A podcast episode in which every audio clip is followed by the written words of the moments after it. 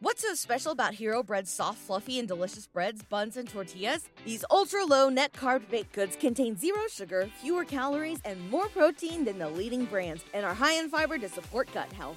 Shop now at hero.co. Everybody in your crew identifies as either Big Mac Burger, McNuggets, or McCrispy Sandwich, but you're the filet fish Sandwich all day that crispy fish, that savory tartar sauce, that melty cheese, that pillowy bun. Yeah, you get it every time. And if you love the filet of fish, right now you can catch two of the classics you love for just $6. Limited time only. Price and participation may vary. Cannot be combined with any other offer. Single item at regular price. Ba da ba ba ba. It's the Barbell Medicine podcast where we bring modern medicine to strength conditioning and strength conditioning to modern medicine. I'm your host, Dr. Jordan Feigenbaum, and this is episode number 225. Today, we sit down with Dr. Jim Eubanks. Dr. Eubanks is a physical medicine and rehabilitation doctor, aka PM&R or physiatrist, depending on the nomenclature you're more familiar with. Basically, that means he's an expert in musculoskeletal medicine. Today, in this podcast, we talk about pain management, exercise promotion in the clinic, the medical system in the United States, and much, much more. This podcast is brought to you by Pioneer Belts. At Pioneer Belts, they have belts for all applications. If you're interested on how belts work or how to choose a belt, check out our podcast episode number 219. Most people will do best with a 4 inch wide belt that's 10 millimeters thick, either single prong or lever, depending on the fastening mechanism that you prefer. Pioneer has industry exclusive micro adjustments on their lever belts for ease of use without tools. They also make custom belts to your specs, depending on what you want. Trusted by some of the world's strongest athletes, choose Pioneer for your weightlifting belts and accessories. Head to generalleathercraft.com and tell them Barbell Medicine sent you. This podcast is also brought to you by Vuori. Vuori makes super high quality, versatile clothing to wear both inside and outside of the gym for men and women. Again, my favorite are the core shorts and the Rise T. I've been super impressed with the core shorts and their longevity for now about four months that I've been training in them. No pilling, no tears, they're super stretchy, and honestly, they look great both inside and outside the gym. Same thing with the Rise T. Every time I wash it, it comes out of the laundry perfect, ready to wear, whether I'm, again I'm going to the gym or just wearing it casually. So check them out. Uh, they also have golf stuff. If you're a golfer and you're wondering, hey, uh, what sort of stuff could I wear on the course uh, that would double, you know, in my day to day life? It's really, really good stuff. It looks clean and, uh, you know, look good, feel good, play well. That's, uh, that's my motto. So go to Vuori. Uh, all of their sources are sustainable and they offset their carbon footprint 100%. You can go to their website, vuori.com backslash barbell and get 20% off your first order. All right, we're here on episode 225 of the Barbell Medicine Podcast with a very special guest. I'm super excited about this one. It's Dr. Jim Eubanks. Jim, what's what's going on, man? It's great to be here. I'm really excited about some of the topics that uh, we'll talk about tonight. Um, spine and musculoskeletal medicine is a um, important um, topic in my professional life, and I think there's a lot going on in this space that's uh, worth discussing. So Thanks for having me on. Yeah, absolutely. It's like Twitter bringing people together. I've like been it a is. fan for a long time, and Austin and I reference your stuff and share your tweets quite frequently. And then I'm like, oh, cool, we get to hang out finally. So this is just bringing bros together. I love, I love Twitter. That's right. yeah. Uh, so for our our audience who may or may not uh, be as familiar with you, um, can you just give you give us like a brief sort of CV, like what's been your education so far, and, and what do you do now? Sure. Yeah, a lot of education. So I I was um I was a philosophy major in undergrad. I went to Furman in Greenville, South Carolina, planning to uh, pursue graduate school, uh, but always had an interest in healthcare. And I got I got really sick um, my spring of uh, high school year. Was pretty sick in undergrad, and pivoted back towards healthcare. Um, but I was sort of being hospitalized intermittently, knew I wasn't quite in good shape for medical school, knew two really good family friends growing up who were chiropractors. Mm. And these are the kind that would see you like three times, right? Oh. And then tell you, get active, get out there and do what you want to do in life. Um, that was my exposure. So I um, had never actually met a physical therapist prior to going to chiropractic school. So this was a this was a while ago. You know, I'm I'm uh, a bit older, having taken this uh, circuitous route. But went to chiropractic school in St. Louis at uh, Logan University. That's my hometown. Very familiar. Yep. Yeah. Spent four years out there.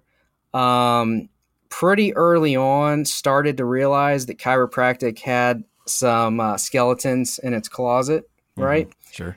And uh, struggled with that quite a bit. At one point, wanted to stop. Um, I dragged my my now wife. Actually, it was good for her. She had got a scholarship at Wash U and finished out her education. Nice. So it was it was a nice move for her, but um, kept on with chiropractic. Finished, moved back to Charlotte, North Carolina, where I had gone to high school and lived for most of my life, even though I've bounced around a bit. Um, got into practice with one of these chiropractors who I mentioned that I really respected, and um, I, I jokingly say that he made the mistake of a month before I start introducing me to the local um, spine conference that was held uh, by Ortho Carolina, which is the big orthopedic practice. Um, for many years, it's been the largest in the country, actually. And the person speaking that day was a guy named Craig Brigham, who was the spine fellowship director and just an outstanding educator. And me, you know, being out of school um, just a few months, I hear this spine surgeon, orthopedic spine surgeon, talking about biopsychosocial care. Oh boy. And I was dumbfounded, right? Because you're told that, you know, hey, it's medicine. Physicians don't know anything about that, right? And, Right. and boy, was I wrong. And so I went up to him afterwards. I said, Can I come spend time with you? At first, he was shocked that a chiropractor wanted to spend time with him, but the rest is history. He became my mentor. Um, at the same time, I started getting really healthy again. And it was uh, pretty clear that despite being in a good situation from a chiropractic standpoint, me being able to focus on, you know, behavior change and um, sort of lifestyle uh, interventions, uh, I was still at a deficit when it came to leadership and having an impact on sort of the bigger direction of things in spine. And so that's why I made the decision. Craig Brigham um, had a really good friend named Jim Rainville in Boston. Jim Rainville uh, was a physiatrist who was running a an exercise based back program at New England Baptist Hospital, and I went and spent a summer, uh, several weeks with him, and uh, immediately said, you know, that's that's what I want to be doing because he had the cultural authority to get his messaging across to people and colleagues in ways that you know I felt were important. Wow. That's, I mean, obviously a series of not only great opportunities, but also just networking and, and sort of this obvious thirst for knowledge and skills Right. and, and to have a big impact. I mean, you noted several times along your journey so far that you had, yeah, things were going fine, but still had this kind of fire to do, to do a little more. And I think, you know, that's been my general impression of your whole journey because it, it, it didn't stop after that. You know, that kind of just teed you up to, all right, well, here's my next, uh, well, what, seven or eight years of education. you- so, so you're in Boston for summer. This is, do you remember what year this was? Uh, this was 2011. Yeah. Okay. And so then you're like, well, I got to get out of the chiro game and I got to go to medical school. What was the time interval from like then to actually putting your application in and then going to medical school? Yeah, so you know you have to get your life in order, and and um, my now wife uh, was a critical care nurse at the time, Mhm. um, and so I ended up leaving chiropractic um, about eighteen months after I got out of school, Wow. and I went and worked with Ortho Carolina's Research Institute, which was um, an arrangement that uh, was made to sort of fill that gap between um, preparing to go back to medical school. Because as you know, um, I had to take the MCAT. Um, There were actually a few classes that I had to retake because it had been ten years since I made the, uh, you know, I made another mistake, which was I took all of my, a lot of my pre med coursework as a freshman oh in college, Mhm. and so it had just expired. And this at the time was important to some schools, um, so I retook a few classes. I took the MCAT, and um, I was working for Ortho Carolina's Research Institute, actually developing musculoskeletal guidelines for industry. So, like insurance companies, Mm-hmm. right? Yeah. And I became very familiar with uh, the um, official disability guidelines, like ODG, Cochrane reviews. You know, we would use this as a way of sort of sifting through, you know, what's evidence based and what's not. And then we would develop um, with industry software these very interesting and kind of um, uh, intricate uh, pathways through which decisions would be made for different kinds of care within musculoskeletal medicine. And so it was really good for me because I was learning the mechanics behind medicine that actually much later now, um, after my training in medicine, has become important again to some of the work that I do. Uh, and so, yeah, that's I, I went back to school. Now, tragically, my mentor Craig Brigham passed away unexpectedly two weeks before I took the MCAT. Oh, jeez. Um, and uh, this is a guy who was a, a decathlete and, and held the U.S. high school record for 30 years from Eugene, Oregon, wow. until 2012 when it was broken. Um, you know, competed with Bruce Jenner at the time, Bruce Jenner, um, and uh, so that was that was uh, uh, it had a major impact on me, but it was also a sort of ignition to a, a, new enthusiasm and excitement that I had to sort of carry forward some of the work that he was trying to do. Yeah, I, I can I can imagine, especially. It, it's really interesting that you you you came to medicine with not only the professional sort of education prior through chiropractic school, but then also like you know a big research background and applied research you know so it's not like you're in a lab just pouring plates or something like that and Right. staining stuff. It's like no we're gonna actually develop guidelines and sort of uh, integrate all of this stuff. So it's a lot of reading synthesizing information putting it together and then you know distributing it on a way at scale in a way that you know ideally is effective. So so this is like 2012 your life is in order you've applied where did you you end up going to medical so school So I went to East Carolina. okay ECU Which, yep, ECU, which at the time had the lowest tuition in the country. hmm It was a state school. It, it worked out really well from that standpoint. You know, not adding a lot of financial burden. Sure. I think I remember. I I remember the AMCAS. So if if the listeners, so for applying to medical school, you can get at the time when I applied. So back it was about the same time, 2011 ish, 2010 ish, something like that. Uh, you get that AMCAS book. It was like a handout or like a you know thin paperback book, and uh, it, it it had all the medical schools, the cost for in state, out of state, or whatever. And yeah, ECU was like the lowest cost one, but they didn't take hardly anybody from out of state. And so I'm like, all right, I can't really apply there in good faith, but I wanted I wanted to. Now nowadays it's NYU because their education's free. So I would have I would have been hard up on trying to get into NYU, but uh it is interesting. Austin and I, Dr. Baraki and I went to the same medical school and his cost of attendance was less than half of mine. And I'm like, just based on geography, me being from St. Louis, him being from Virginia. And so, you know, it's a it it's some in some ways it's a game and gotta play it. And so you ended up at ECU, you do your medical school. Uh and we could actually do a whole podcast on like what it's like to go to medical school as like a non-traditional sort of student, Yeah. you know. That's right. Uh, but uh, we'll we'll focus on what you're doing now because I think that's far more interesting uh, to our to our audience. So you went there.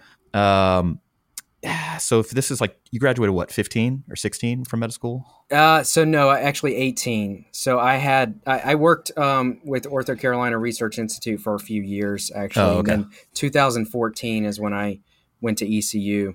Okay. Yeah. Yes. So in 18. So uh, I, I got done in 16, and it. I remember considering what you ended up going into, which is PM&R, which stands for Mm-hmm. Pain Management and Rehabilitation, or also known as physiatry.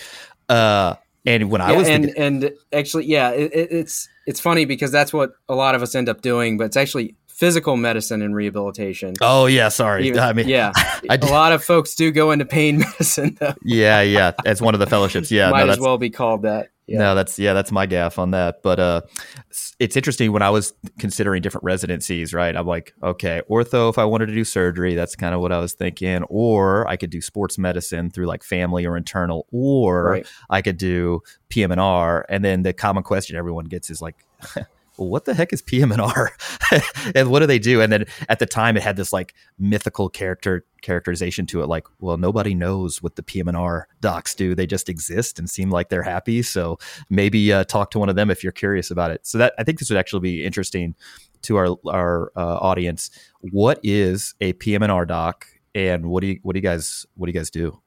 Yeah, excellent question.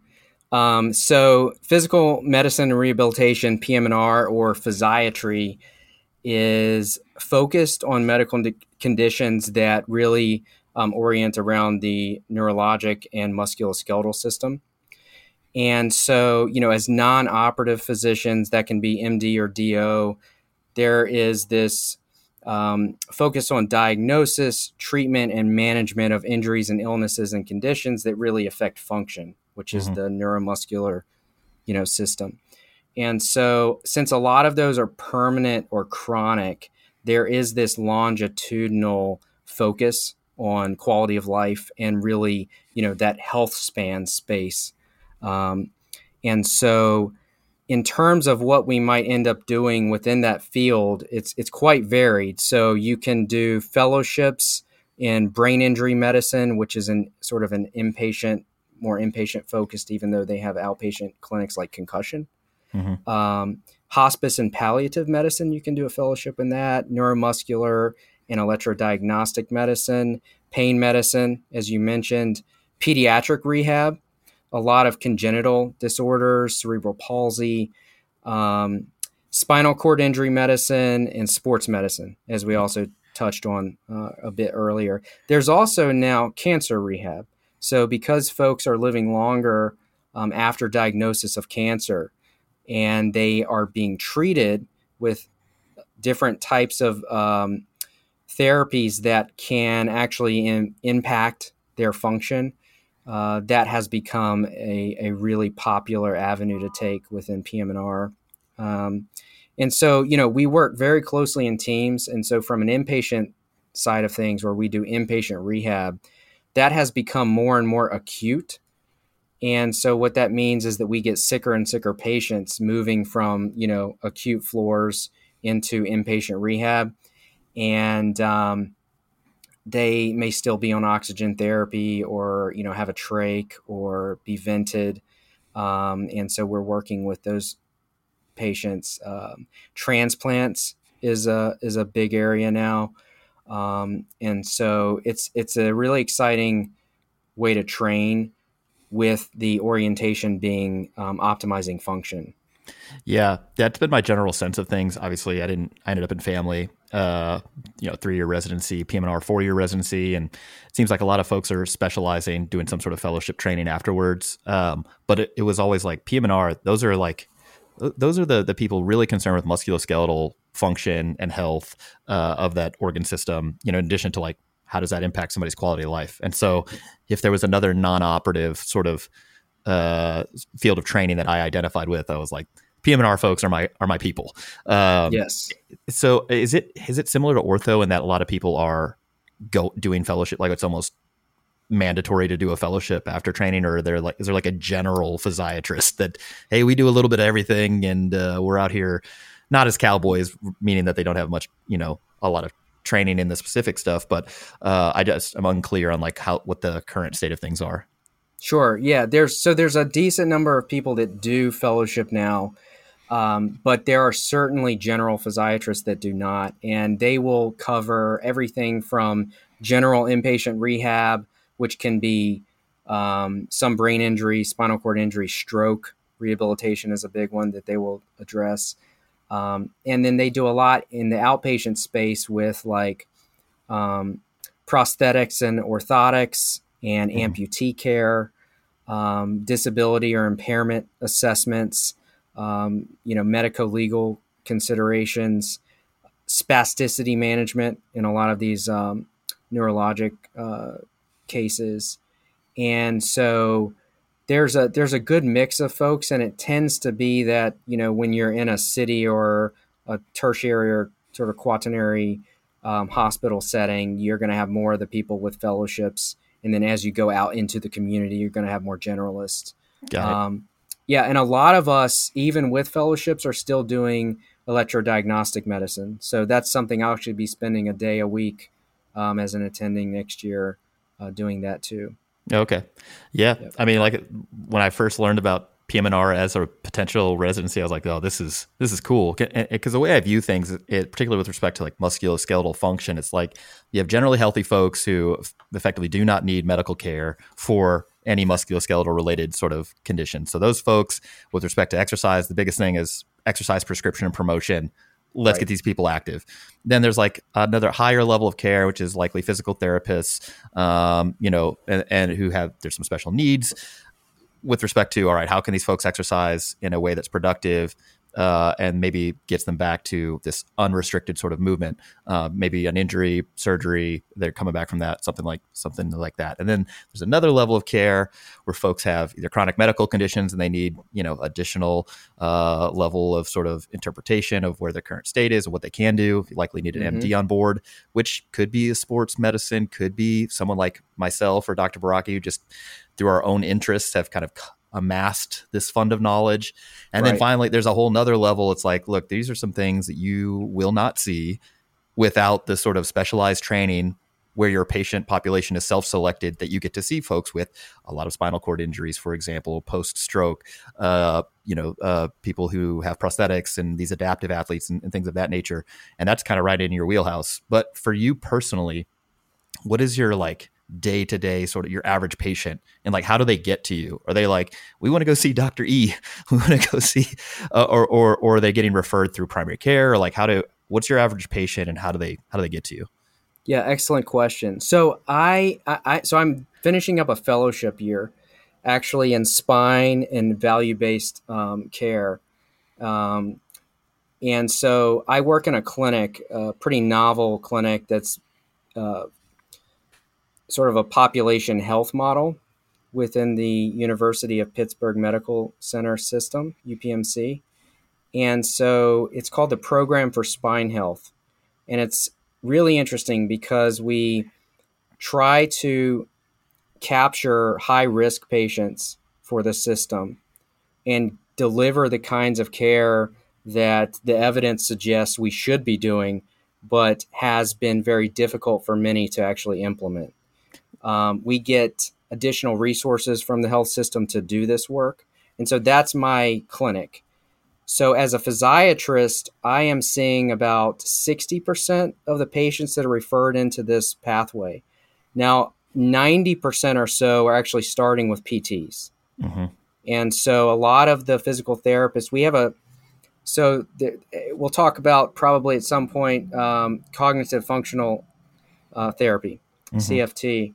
And so we have had this system in place for um, several years now, at least since 2018, where we're training physical therapists and chiropractors um, in extra weekend coursework to focus only on spine care.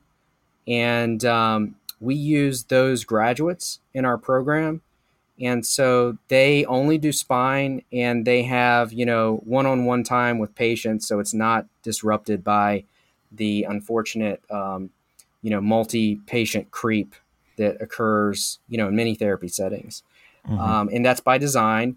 And if patients aren't doing well with pt they need further diagnostic workup or they're more complicated. For example if they have um, a degenerative scoliosis and clear uh, radiculopathy, um, and maybe there's some discernment that needs to happen in terms of what the primary issue is for them, then they'll see one of us in the physiatry realm within this program. And so that's what I do. Most of my patients are complicated. They're not your average, I've had back pain for two weeks patient. Yeah. Yeah. Yeah. That's what I kind of wanted to instill upon people is by the time folks make it to you, it, things have either been more long standing or the evolution has become complicated. It's not, you know, I tweaked my back in the gym. It's been 10 days. Yeah, I need this referral to physiatry. It's more like, yeah, so I've had this waxing and waning low back pain that's really impacting my function for like six months. I've done PT numerous episodes and just haven't really gotten resolution. And so now we're thinking, is there additional things going on that need to be worked up? Uh, and then you guys are the experts in that, amongst many other things, but it's not like uh, again, just relatively straightforward sort of presentation and management that we see every day. It's just more complicated, I think. Yeah, exactly. And so this is um, something that we're, uh, you know, seeing within our program again by design. We have partnered with primary care and many spine surgeons, both orthopedic and neurosurgery, um, to know who to send to us and when to send to us. And so uh, most of our, interestingly, um, a, a, very large percent of our referrals come from spine surgeons who were inappropriately sent patients that don't have, you know, problems that need to be surgerized, right? Oh, interesting. And so they have learned through this program uh, that they have a place they can now send patients to, and they love it. So yeah. our spine care, you know, our spine surgery partners are some of the most satisfied in terms of this. Um, you know, our, our main goal is to restore function. We're not a, a quote pain management clinic. Yeah, despite you know? me messing up the name. yeah, there's plenty of pain management within you know physiatry, but our clinic specifically does focus more on the the functional issues. Um, we have a, an, an amazing team of people. We have you know spine nurses, we have spine PTs as mentioned. We have the physiatry team. We have health coaches and nutritionists. We have pain psychology, um, and then our allied partners. You know, those we refer to and get referrals from. And so it's really a matter of knowing what the patient needs at that moment to best um, organize a care process for them that's going to work to achieve their goals. Yeah. So if you if you guys are listening to this and you're like, wow, you know, all the the integration with an interdisciplinary team and multiple different approaches to making sure the person's performing at their best, leading the highest quality of life. That that sounds like barbell medicine. That sounds like what you guys were getting. It's like, well, yeah, that's why we have, we're having Dr. Eubanks on the podcast. Um, okay, a story time. I was driving in my truck. We are going to the motocross track with my dad, right? And he mm-hmm. looks at me and he goes, "You uh, you ever heard of a uh, physiatrist?" you know uh, what that is? And I was like, yes. What's going on, Leonard? it's like out of nowhere. He's like, oh yeah, well, you know, this neck pain I've been having for the last year or so. And I was like, wait, wait, you've had neck pain for a year? Like he just never says anything. Uh, but it's interesting that you mentioned, you know, because he had seen his primary care doc. He'd been referred to PT, all without telling me, which is very on brand for my dad. Uh, and then he had gotten a referral to an orthopedic surgeon um, for a surgery consultation per his primary care doctor, and then uh, you know the the surgeon appropriately referred him to PM&R because yeah, as you mentioned earlier, it was going to be an inappropriate sort of surgical case had he had gone through with that. So I was like. good. Okay. Well, you know, it seems like people are getting more up on this. And when I say people, I just mean uh, healthcare professionals uh, with the appropriate sort of referral. But it, I mean, is that the biggest issue you see within the sort of medical system with respect to like musculoskeletal or in, in particular like spine care if you will like just people not knowing the appropriate like referral indications or is it deeper than that as far as uh you know just musculoskeletal care in general? Yeah that's a great question. I think you know you're certainly correct that knowing who to send a patient to at the right time is part of this. But I also agree with what you said, and that is there's something deeper here. So uh, my fellowship director and and um, one of my most important mentors right now is uh, Chris Standaert, and he's been working on these issues for 25, 30 years now. Wow. And one thing he says is that you know with with with spine care, you're either going to be the 15th of 30 doctors that a patient wow. sees, or or you're going to be the doctor that is the last in the line who gets it right and who addresses the patient's needs. And so, a big part of what we do is really trying to identify the patient's actual goal. And so, you know, uh, we want to treat people rationally, right?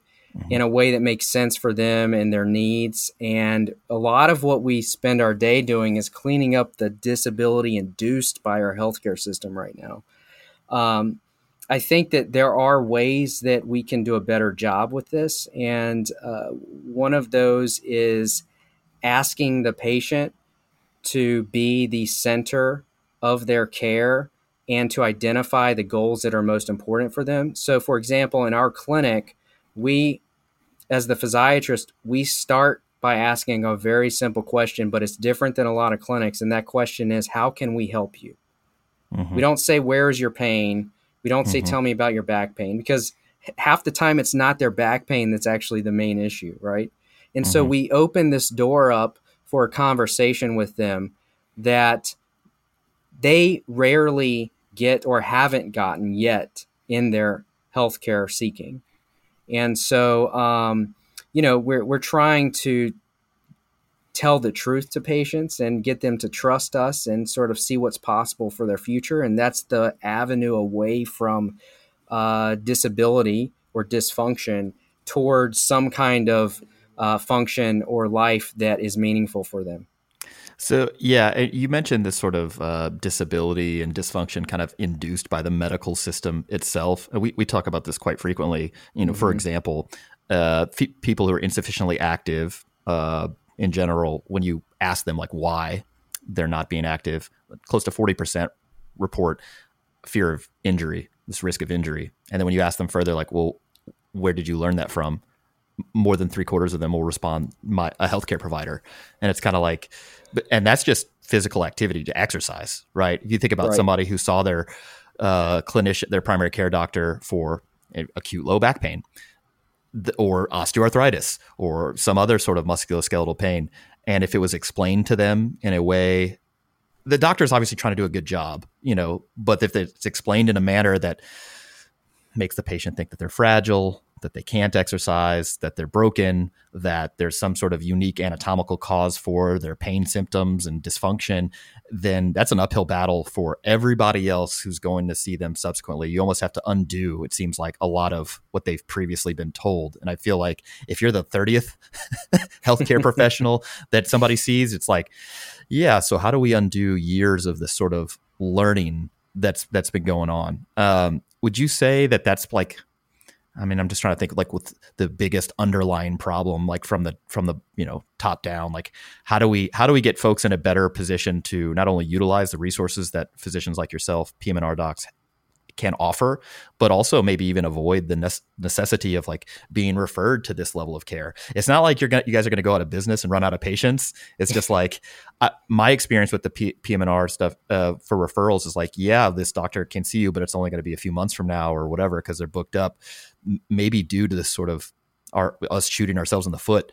Um, just when I say us, just the medical system in general. Do you think that's that's accurate, or or how do we make it better?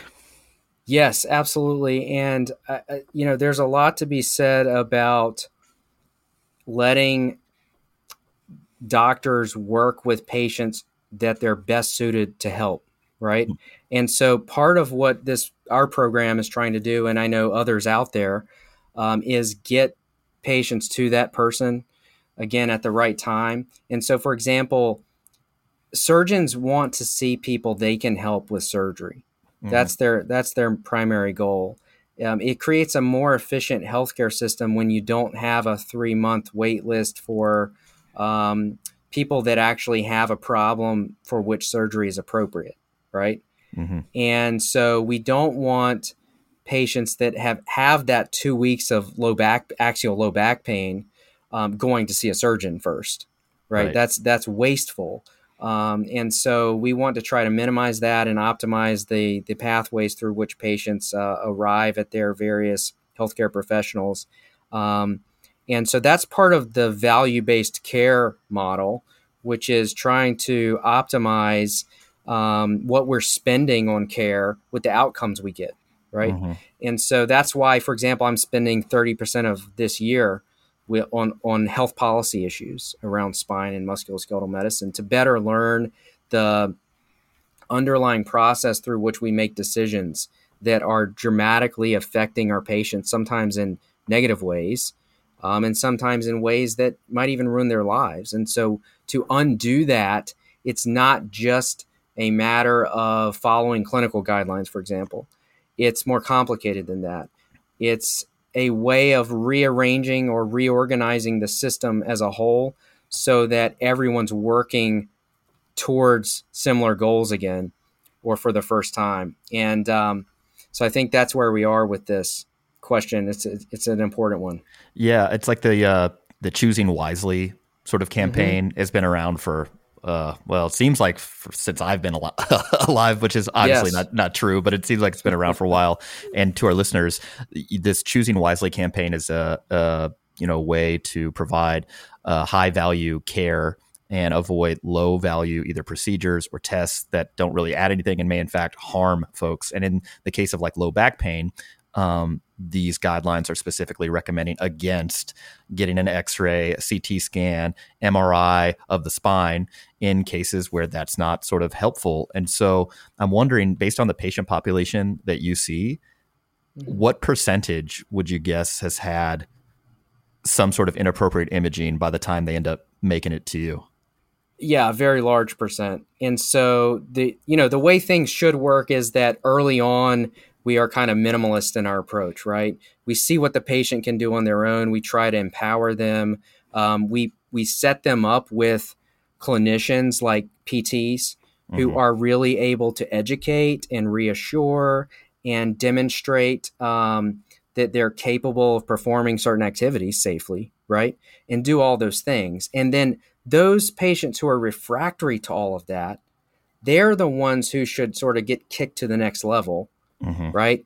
And they're the ones where the guidelines don't suit us anymore, right? Because guidelines are really built for that sort of um, generalized patient who's fairly undifferentiated. Mm-hmm. Um, but but it, it, there are patients that need to be escalated, and so if we are more diligent about getting patients um, good behaviorally focused care early, um, I do agree that that's the way we should be doing things. That's the way we should go.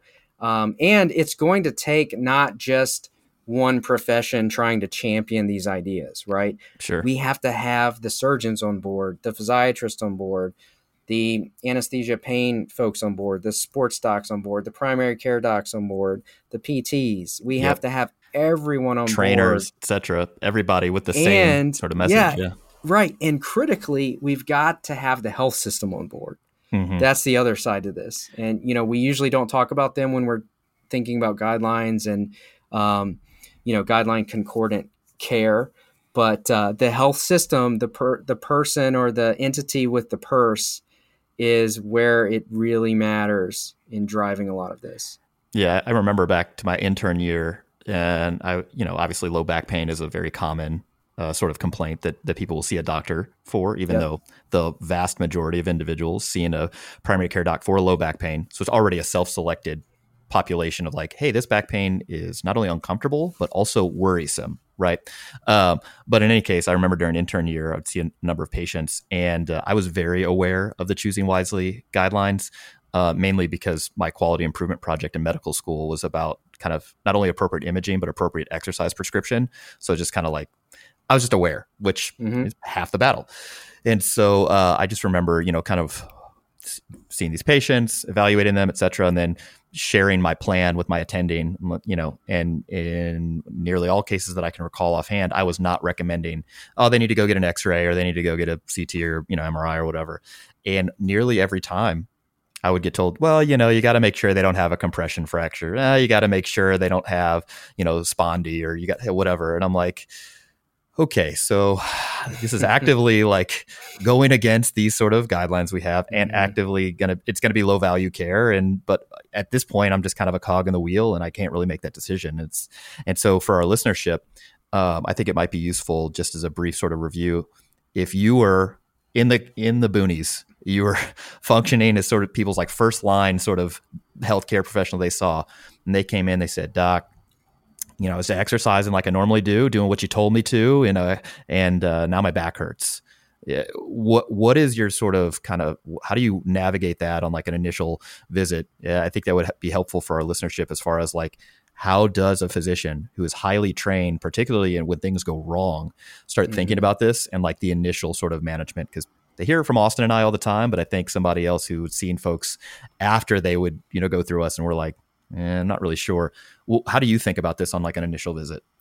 Yeah, so we we want to stratify based on the probability that something bad is wrong, right? And so mm-hmm. if someone comes in after trauma, if someone has um, significant neurological change or um, symptoms that are suggestive of a severe pathology, that is going to trigger um, an escalation of investigation.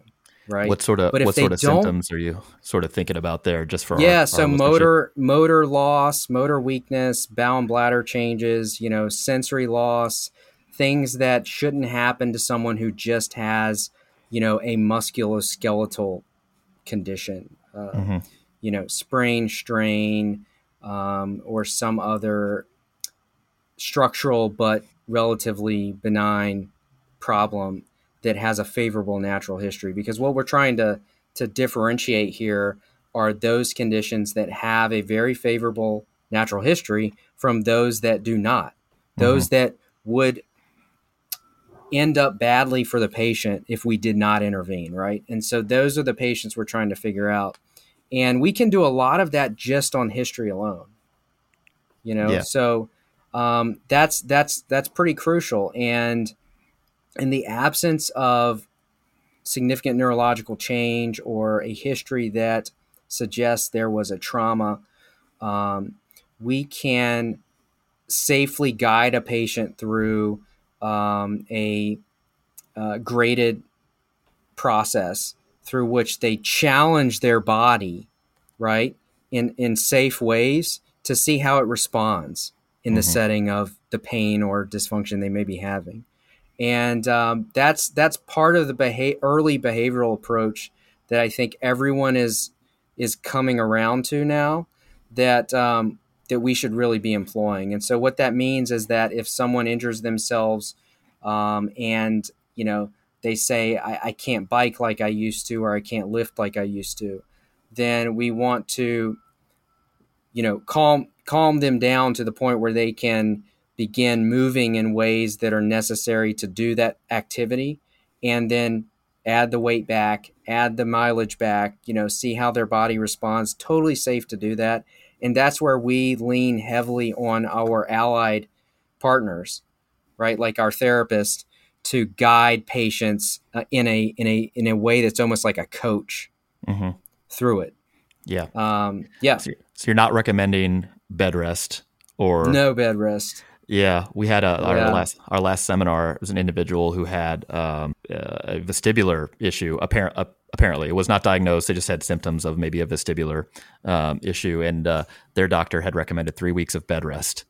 Oh, And we're like, gosh, still Oh boy, yeah. And so it's like Yeah. in general, I can't think of a condition that doesn't require either emergent hospitalization or like s- procedure or something. You know, the person's unstable and needs acute care, where I would recommend bed rest entirely. Whereas yeah I'm sure I'm sure people listen to this are like, yeah, my doctor just told me to take it easy for a few days or, or a few weeks or whatever, and it's like, ah, I can understand their plight. You know, if you only have a few minutes with the patient and you're not really sure Mhm. exactly what to do, um, it's tough. It's tough to to engage in this sort of behavior change, sort of counseling, and especially if you don't know like, and here's my goal for you from an activity standpoint to like get you back to to where you were. So I can understand their pain, but also just telling people to rest is probably not what we want to do.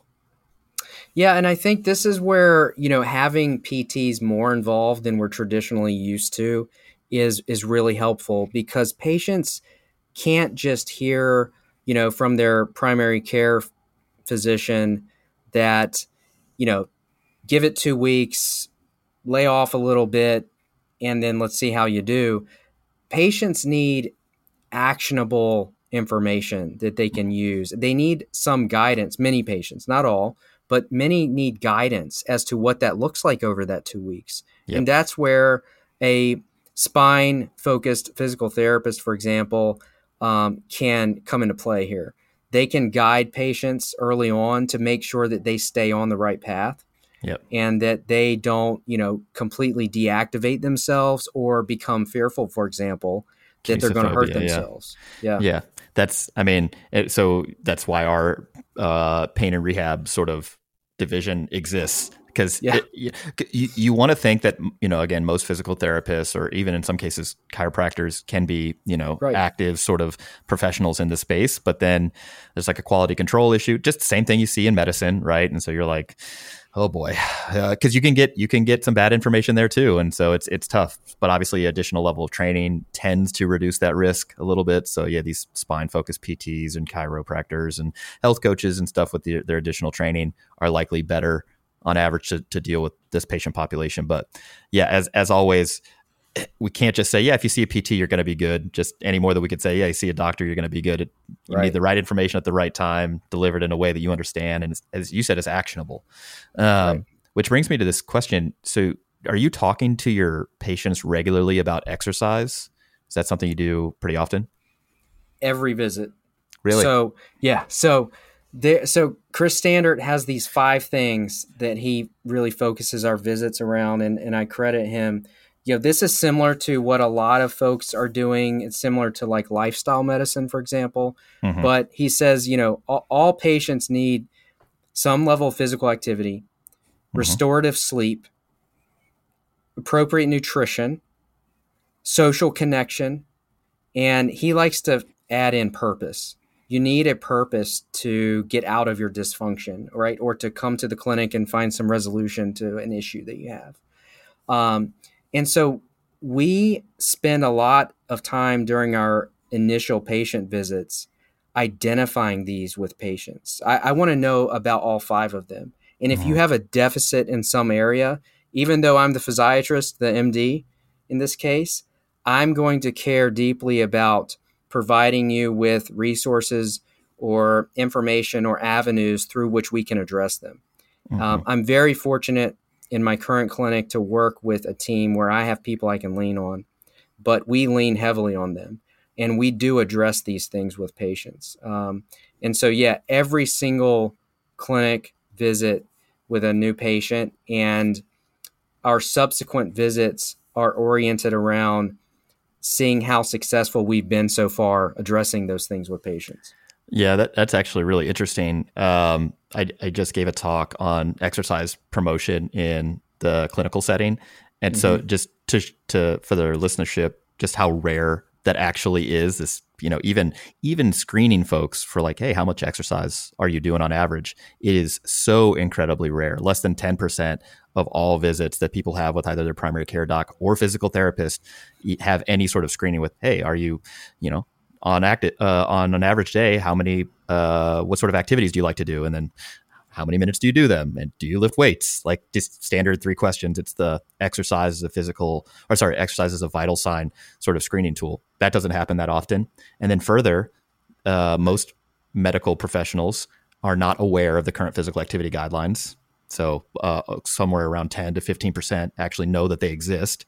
And of those 10 to 15%, less than half of them are actually recommending them to their patients. And you guys are doing it every single time. And that is incredibly rare. And so when you're talking to these patients who, again, have been self selected, run through the medical ringer, chasing resolution to their dysfunction, how do they respond to that? You're, you're, you're talking to somebody who's seen maybe 10 other docs beforehand who have either told them, yeah, you can't really move this way, or you're, you, maybe you're broken. And you're like, so you, uh, you lifting weights? Like, what? like, how do they, how do they respond to this? the, most of the time they're grateful right because they these are things that matter to them and that make sense to them and even if they aren't sure where to start the fact that someone within the healthcare paradigm has asked them this question means that it's important and that perhaps we have a way to address it. Uh, and so that's usually the response is that you know hey thanks for asking this. No one's really focused on that before. There are a few places in medicine that are starting to do a, a pretty good job with um, more of these lifestyle and behavioral aspects or dimensions to a patient. Uh, one includes like obesity medicine. I think Mhm. obesity medicine is starting to do a great job. Um, but spine care, this is a no brainer. We should be doing this. If you are a comprehensive spine clinician in any sense of the term, these things matter in terms of the trajectory uh, for a patient.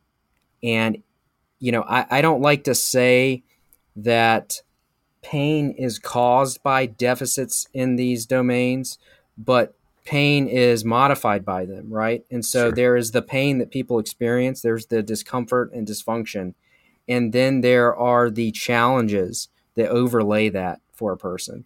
And we need to try to minimize the barriers for people and empower them and get them to a place where they can succeed.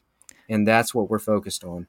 Yeah, I think that actually that's a really nice pearl uh, there because you know many people, um, particularly if they come from like a strength conditioning background, exercise background, coaching background, they're like, yeah, pain in general is just a lack of strength, you know. So you just got to be mm-hmm. stronger, and, and, that's not really how we view pain, you and I, and and certainly mm-hmm. uh, people in the space, um, but rather the gen- development of strength the the particularly the recovery of strength that may be lost and and and activity in general can modify that process. And so both of those things can be true without it being like a direct correlation like oh if you lack strength you're going to have pain and gaining strength you know maybe reduces pain. It's just it's a modification of kind of what's the experience that people are having. That's kind of the best way I I've been thinking about it. Um, right.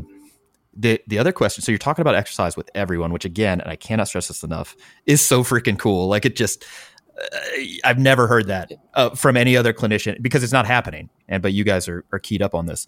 Um, do you guys talk about nutrition there as well? Are you guys doing that too? We we absolutely do. We talk about nutrition. We talk about weight management. We talk about weight loss and weight gain. And we have a nutritionist that we work with who's free in our program, by the way. It's excellent for wow. patients. Both our health coach and our nutritionist are wow. free resources. That's a subsidy of our health plan um, that we worked in because we found it uh, valuable.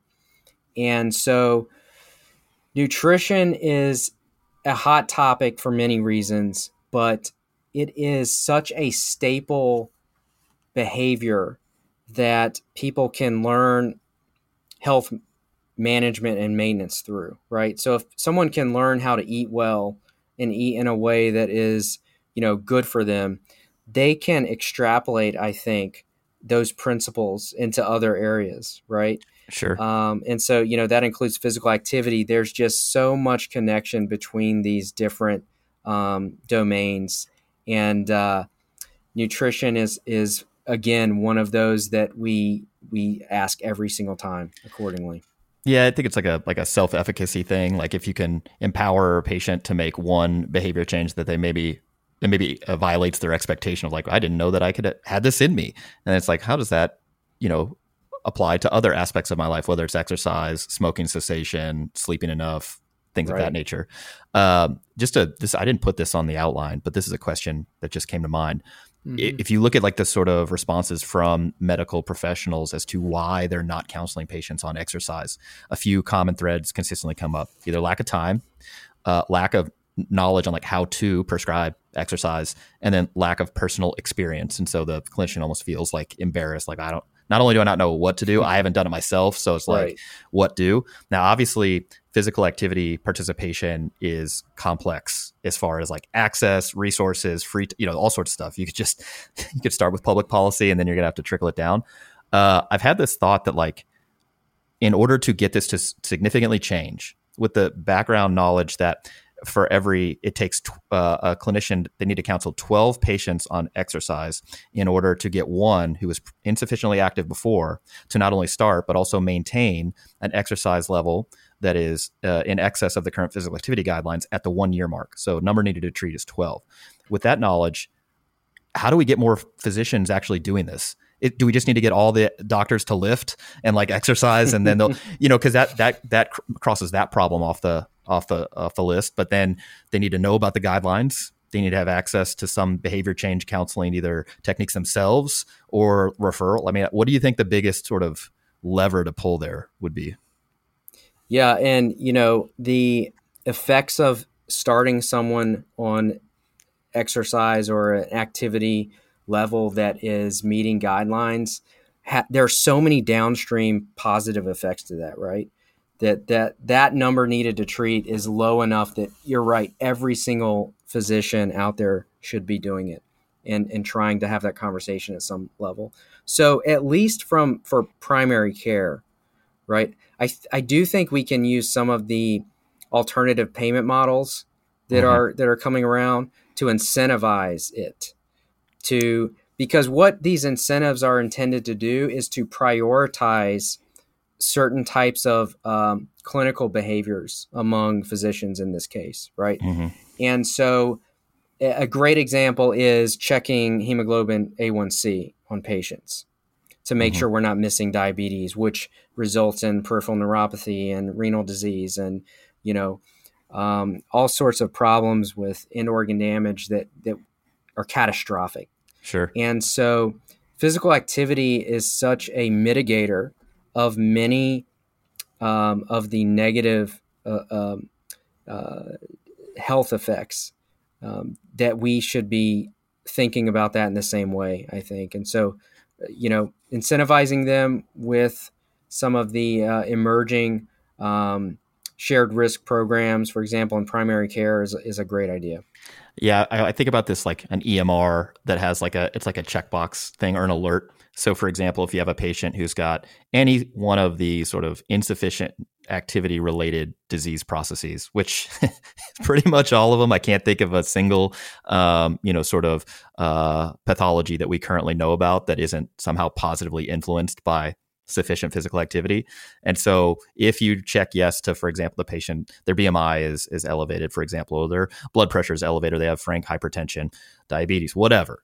A box comes up or a reminder, hey, you got to counsel this patient on exercise in order to like close out the visit. I'm just like, how do we get the number from Yeah. you know less a very small fraction, certainly less than 10% of primary care docs even talking about it to even 30%.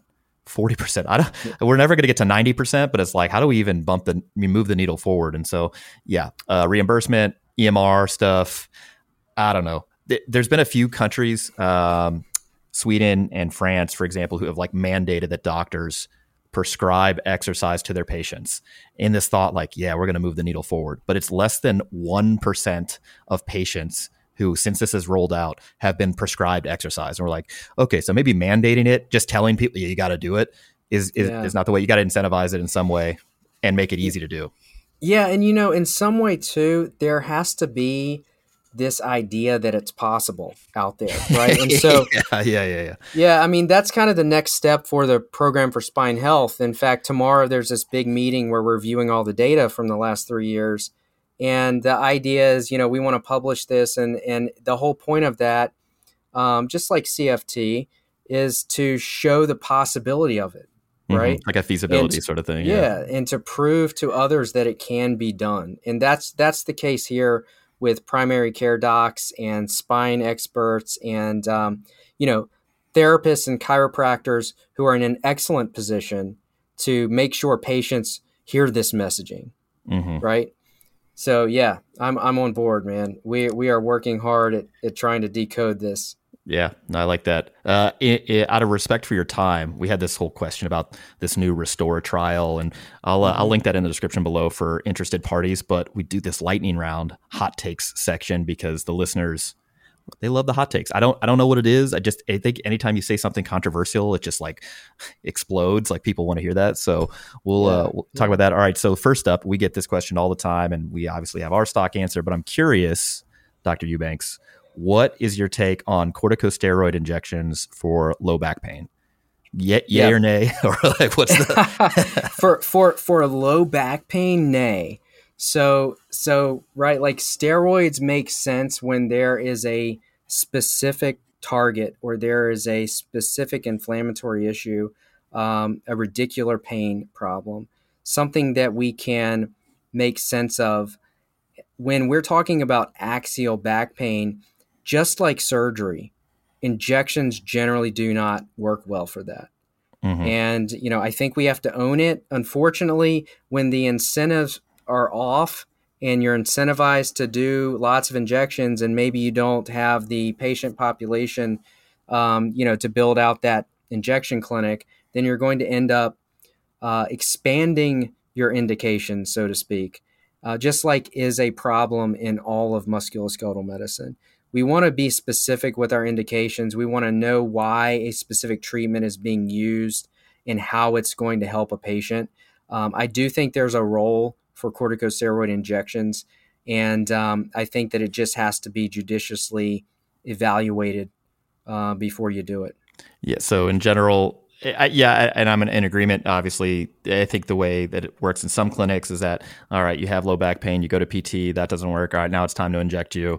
If that doesn't work, then we're going to refer you to surgery. And if, you know, and that's yeah. kind of the, the general care right. model. What would be if someone's out there listening to this and they're like, "Hey, I've had this low back pain for you know eight weeks. I've been to PT. It's getting a little better, but I can't. Uh, I don't know. Am like, am I a candidate for a steroid injection because my doctors maybe offered it to me?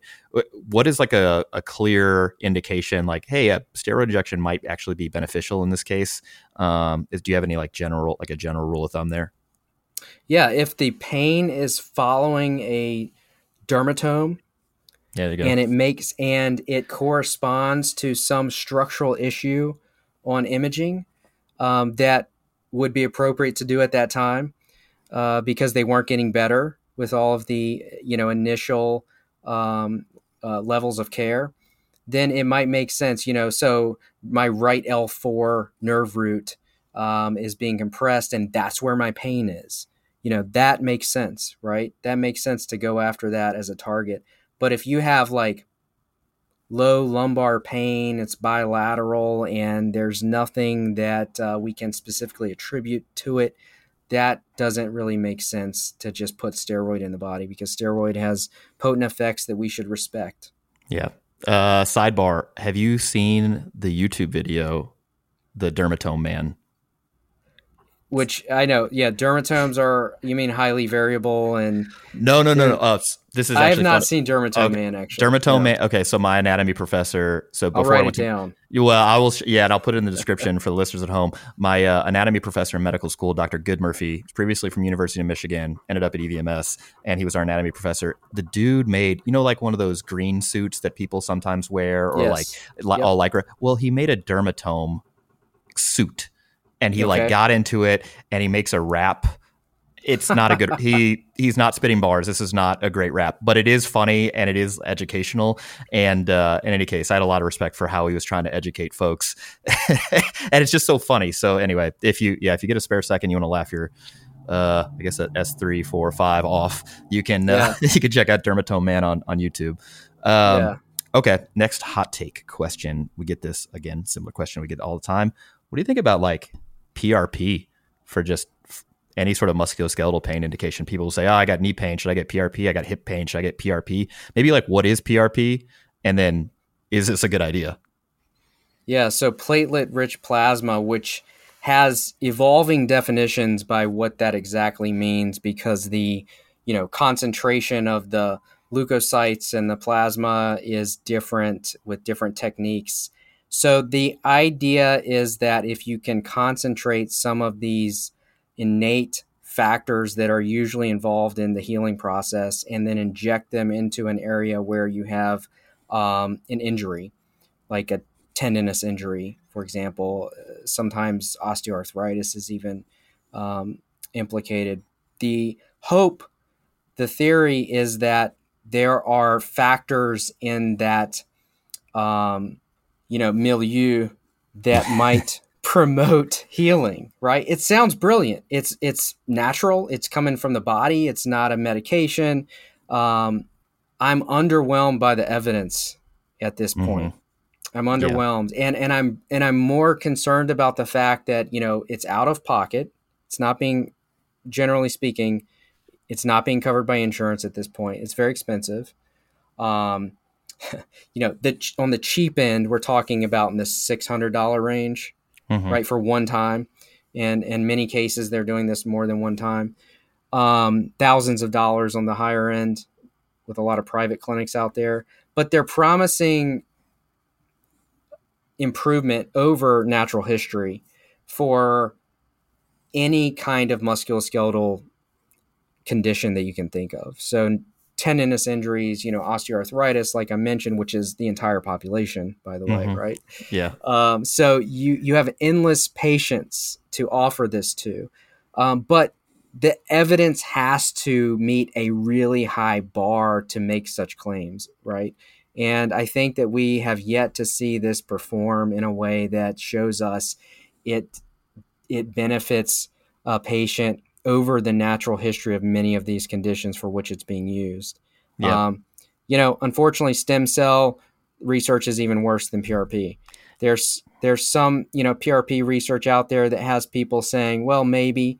Um, one of the problems that we have with PRP that, that we also have in neuromodulation, which is like you know spinal cord stimulation, that kind of thing, is that when a study comes out using a particular protocol or say concentration of PRP, then the proponents of that thing will say, well, they didn't use the right one, and they sort of you know uh, uh, You're doing it the- wrong. yeah. Yeah. So you did it wrong or you didn't do the right concentration or whatever. So it's really hard from a research standpoint to satisfy a lot of the uh, demands of industry right now. Yeah, and you think about the the population of folks who are, you know, not only able to access stem cell therapy, but you know, Yeah. and they'll do something weird like, oh, I'll go out of the country and get this this thing done by this special doctor and whatever, and promises are made, and then the expectation kind of grows with that, right? Which is positively predicts their trajectory too. So you can't. It's really hard to separate those things out. Uh, yep rehab's usually associated with it you know soon after Yep. Funny story. I was I was actually on a date with a woman who she's in aesthetic medicine, right? So she's uh I guess Botox, filler, all that sort of stuff, which whatever, that's that's fine. She looks at me, she goes, You ever you ever considered PRP for your for your hairline? And I was like, What?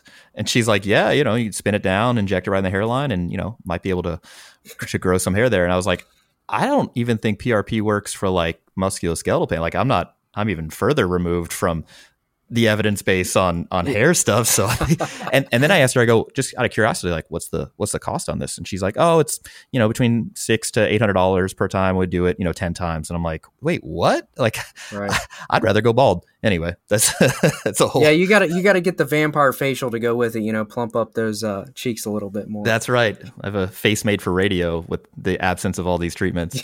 um, okay, last question on the lightning round. This is oh man, I put this on an Instagram Ask Me Anything story, and my DMs overfloweth. Not with love, but with more questions and maybe some some hate. I, Yeah. I said that gabapentin is not a like risk free medication, which is true of virtually any sort of medical intervention. And so, just your your thoughts on gabapentin for for pain, for musculoskeletal pain. Yeah, well, I mean, since the opioid awareness campaign, as I'll call it, the prescribing of gabapentin has just skyrocketed, right? Because the so it's it's billed as this um, neuropathic pain agent, but its indications, like a lot of the other um, therapies that exist in musculoskeletal medicine that concern me in general, the indications are, are, are far too broad and well beyond what it's been studied for. So in a in you know in one out of five patients with actual neuropathic pain, gabapentin seems to help. Right? Not great. I mean, it's great for that one out of five. Um, but lots of patients who don't have confirmed neuropathic pain or etiologies that are even remotely related to neuropathic pain are being prescribed gabapentin as this, you know, quote opioid sparing agent.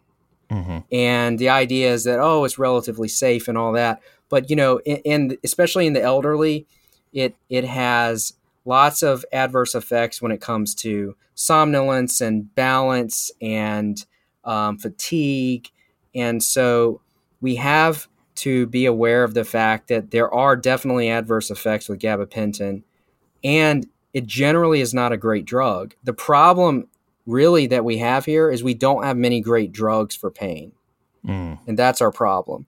But instead of just acknowledging that and, and trying to, you know, work in a way that is respectful of uh, where we are right now with our available therapies, um, you know, we're prescribing medications off label and we're using them in ways that we probably shouldn't. You know, another one that's that's becoming more popular is actually baclofen for Oh, pain. really? Oh boy. Yeah, and so you know that's that's a pretty significant and useful in um, spasticity uh, or patients that actually have you know neurological injuries. Mhm. Um, we use it there in like spinal cord injured patients and brain injured patients. But um, you know, your your forty year old who walks off the street with two weeks of back pain, you know, and a quote back spasm, shouldn't really be getting baclofen, right? Because that Yeah. has all sorts of adverse effects as too, and the renal doctors hate it. So oh boy, people, yeah, we're gonna get some mail off this for sure. It's gonna happen. Yeah, but yeah, we will. You know, now I understand. Uh, you know, caveat is there are people that respond well to lots of things out there, um, and it's not like I'm I'm against anything, but I am for you know good evidence based medicine and and just uh, reasonable, rational care. Yeah. And so that's the most important thing here. Yeah. No, I think I think that's perfectly acceptable. Um, I I normally ask guests this question uh, right at the beginning, but we'll do it at the end. Uh, you're cur- are you currently exercising? You're currently training, doing some sort of regular. What do you? What's your What's your exercise kink of choice? I I like resistance training. I'm more of a free weight person myself. Um, I I really I like the row machine. Okay. You're, yeah, are you my aerobics? You're you're lifting weights though. You're are you squatting, deadlifting, doing anything fun like that? Yeah, I do. I do. I'm in the middle of moving, so I'm. Uh, I, I work at UPMC right now. I'm actually heading to the Medical University of South Carolina in Charleston in a few weeks after I wrap up my fellowship here. We're starting an academic PM&R program, the first in the state. Really excited about that. Take a lot of these ideas there and to a new population that needs it. Um, I'm actually keeping an affiliation with UPMC um, to work on these uh, exciting things I've discussed with the program for spine health. Um, and so, yeah, normally I, I, I love resistance training. I, I, do more resistance training now. Actually, as I've gotten into my, you know, I'm, I'm like late 30s now, about, you know, I'll be 40 uh, this summer, but um, love resistance training, love rowing. Nice. Um, yeah. Well, well, until proven otherwise, we're going to say that you're the strongest PM&R doctor in the world. Uh, just because, that's a heavy claim. well, it may be true. It may be true. We I've not seen uh, you know maybe anybody proportionally. Else. I'm I'm not a huge guy, so let's say go. proportionally. How about that? Yeah. Uh, so yeah, like you said, you're moving. So if you end up in the Charleston area and this sort of uh, uh, medical care seems like something that's up your alley. If you're through the MUSC sort of uh, uh, center, you might be able to access Dr. Eubanks. Where where else can people find you? I know you're on Twitter. I don't know about your other social media uh, sort of work, but uh, if would people want to learn more about you, your work, your hot takes, where uh, where can they find you? Yeah, primarily on Twitter, J Eubanks MD. Um, I've got that same username on Instagram. I, that one's private. i am a little more selective, but I do have mostly healthcare type people and and um, you know fitness folks following me, and so um, those are the best places. I, I do a lot of hot takes on my Instagram because it's yeah because it's private. It's more uh, private. but you know I, I, like to engage with the community both medical and therapy and chiropractic. And there i want to say this there are really good people across the board out there right? So there are outstanding chiropractors. My most important you know one of my most important research mentors a guy named mike schneider um, who's a dc phd here at pitt um, he, he's been there ever since i graduated from chiropractic school and um, there are great physical therapists out there doing amazing things, and there are great medical doctors and uh, DOs out there doing wonderful things, trying to make healthcare better for patients and the people that are part of it. So we all got to work together. Healthcare is a team sport now. That part is for certain. And you know, if this medicine thing doesn't work out, politics may be for you. you know, just That's awesome. Uh, yeah, big big thanks to Dr. Eubanks for joining us here on episode 225 of the Barbell Medicine Podcast. Links to all of his uh, social media handles and stuff are going to be in the description below. And thanks again for joining us. All right, that's a wrap on episode 225. Big shout out to Dr. Eubanks for taking the time to sit down with me. Make sure to check out our sponsors and the links in the description below. But before you go anywhere, please leave us a five star rating and a review. It really helps drive traffic to our podcast so we can keep bringing you all the latest nuance in health and fitness. For everyone here at Barbell Medicine, we'll see you next week and every week right here on the Barbell Medicine Podcast.